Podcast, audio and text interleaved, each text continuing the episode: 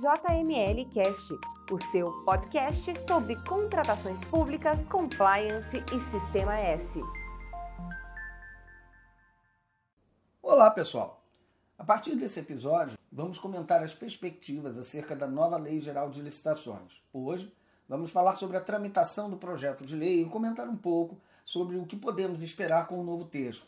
A partir dos próximos episódios, vamos comentar as principais novidades que já estão previstas no texto aprovado na Câmara dos Deputados, de modo que possamos estar preparados para aplicar a nova lei sem sustos, tão logo ela esteja em vigor. Então, vamos lá. Há muito tempo em discussão no Congresso Nacional, parece que finalmente o projeto de lei 1292 de 95 vai sair do papel.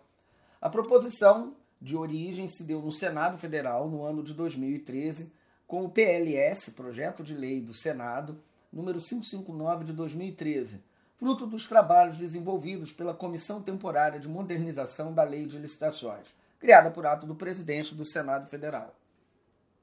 De fato, se considerarmos o costumeiro tempo que o Congresso Nacional consome para regulamentar dispositivos constitucionais, a lei, atualmente em vigor, a 8.666, de 93, até que tramitou com boa marcha, considerando a promulgação da Constituição em outubro de 88, mas já fazia bastante tempo que a nossa lei precisava de atualização.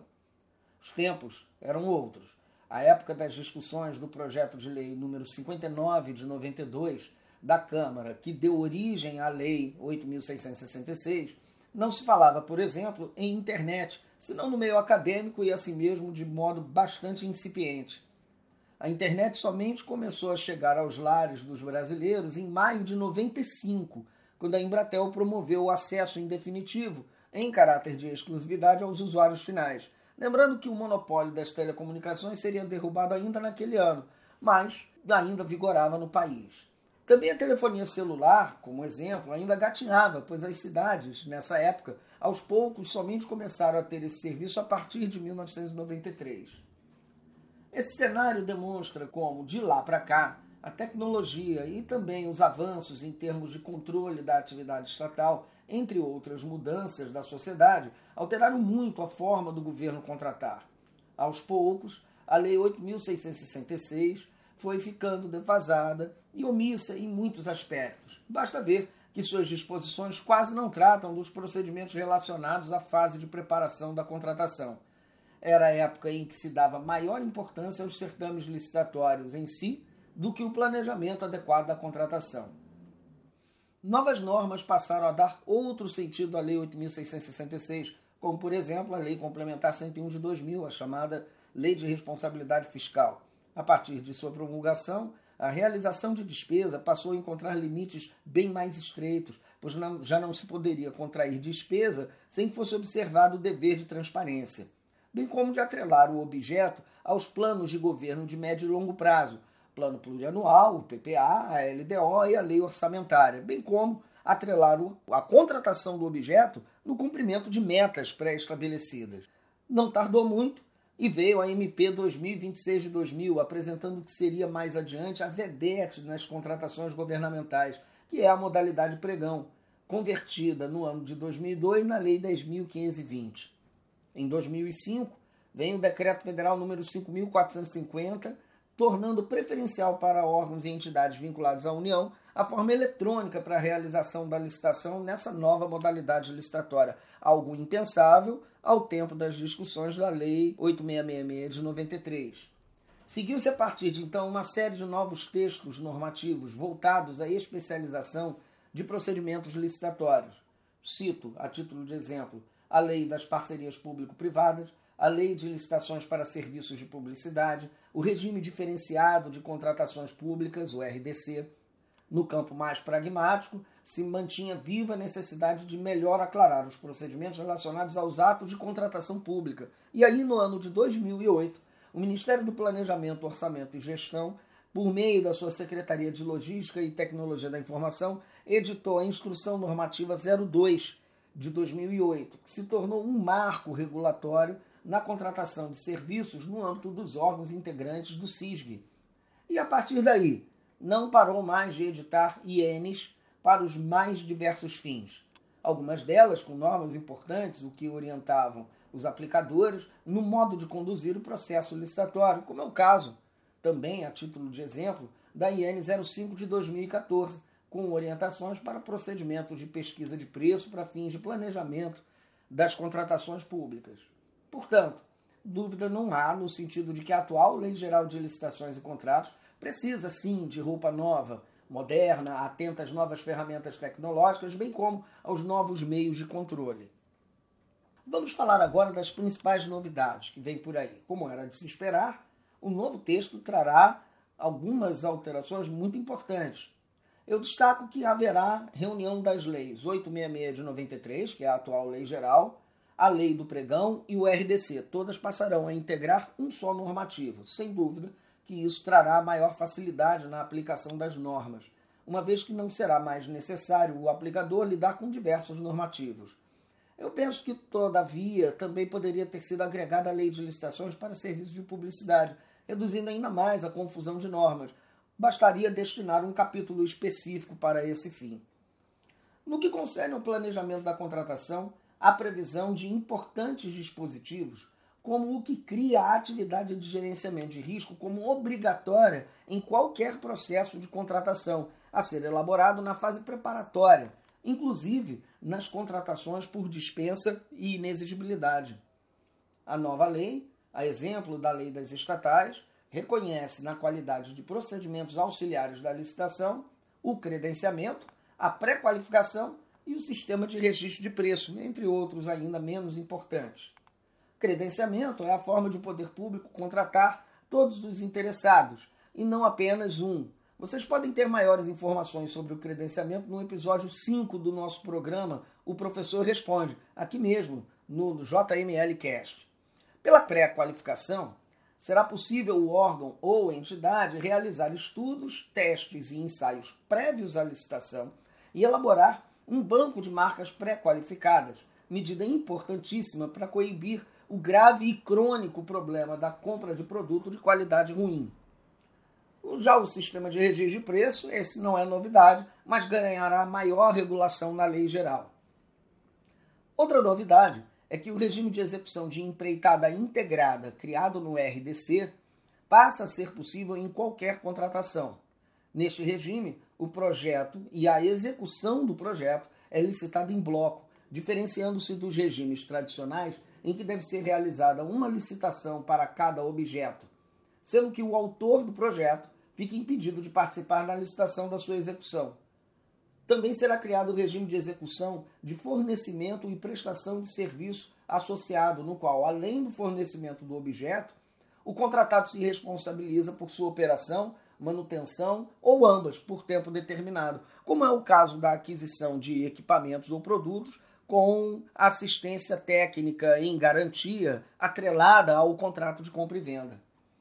Há previsão da criação de nova modalidade licitatória destinada a contratações grande vulto, chamada de diálogo competitivo, mas as contratações de valor estimado a 200 milhões de reais é que serão alvo dessa nova modalidade licitatória.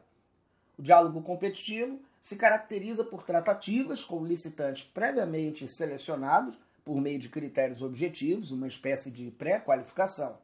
O objeto das conversas é a definição de alternativas técnicas capazes de atender à demanda do contratante. Após essa fase, os licitantes apresentam suas respectivas propostas finais.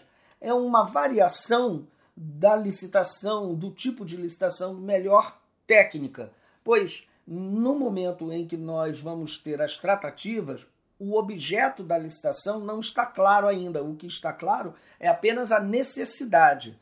O objeto, a forma como se vai atender a necessidade, pode ser alvo de propostas distintas, em que o órgão vai, comparando-as tecnicamente pelo preço, optar pela mais adequada. Também devem ser elevados os valores limite para dispensa de licitação. O texto atual prevê que para obras e serviços de engenharia, o limite será de 100 mil reais e para os casos de compra e serviço, 50 mil. São os mesmos valores, aliás, hoje admitidos para as estatais.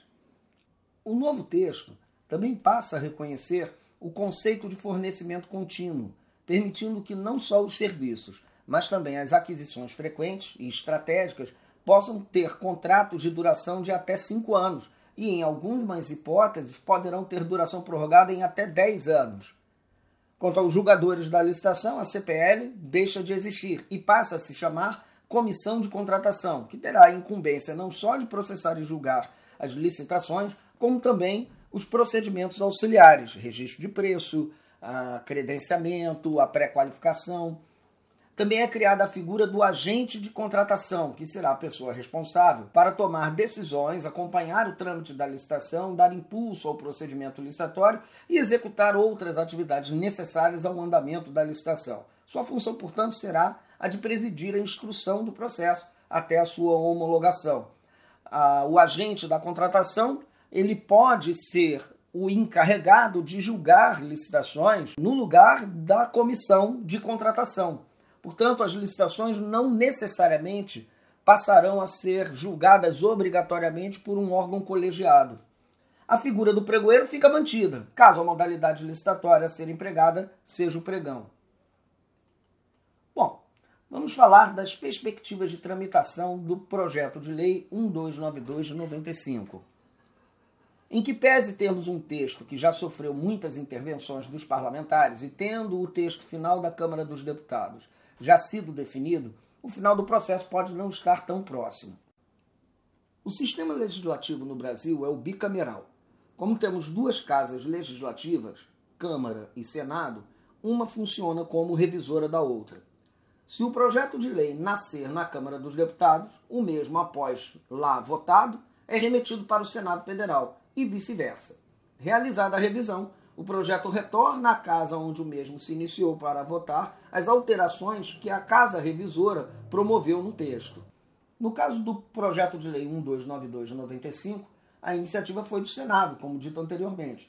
Daí porque o mesmo, após discussão no plenário, foi remetido para a Câmara. De lá, veio o texto substitutivo em retorno à casa iniciadora. Logo, nesse momento, o projeto de lei, na forma do substitutivo, está tramitando no Senado Federal e dali seguirá, após votado, para a sanção presidencial. Substitutivo é uma espécie de emenda parlamentar, que propõe a substituição integral de uma proposição normativa em tramitação. Assim, o substitutivo apresentado pela Câmara dos Deputados promoveu a alteração substancial ao texto encaminhado pelo Senado, o que pode trazer alguns percalços ao trâmite. Como se trata de um substitutivo, ao Senado caberá aprovar ou rejeitar as emendas. O Regimento Interno do Senado dispõe que o substitutivo, por ser considerado uma série de emendas, deve ser votado separadamente por artigo, parágrafos, incisos, alíneas, itens, tudo em correspondência ao texto original emendado.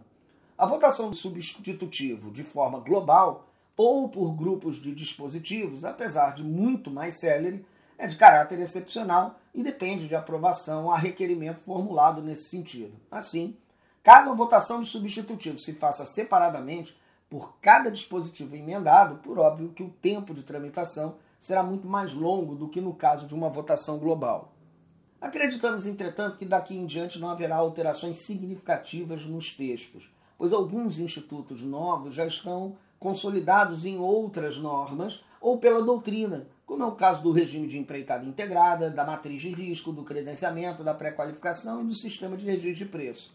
As propostas, num primeiro momento, são excelentes e devem trazer melhores instrumentos de controle ao gasto público, maior flexibilidade em relação a projetos especiais e melhores instrumentos de planejamento da contratação.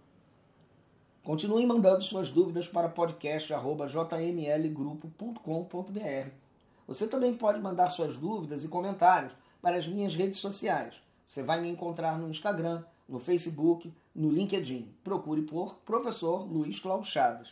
Meu cordial abraço e até o próximo episódio.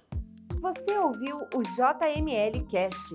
Para estes e mais conteúdos, acesse www.jmlgrupo.com.br.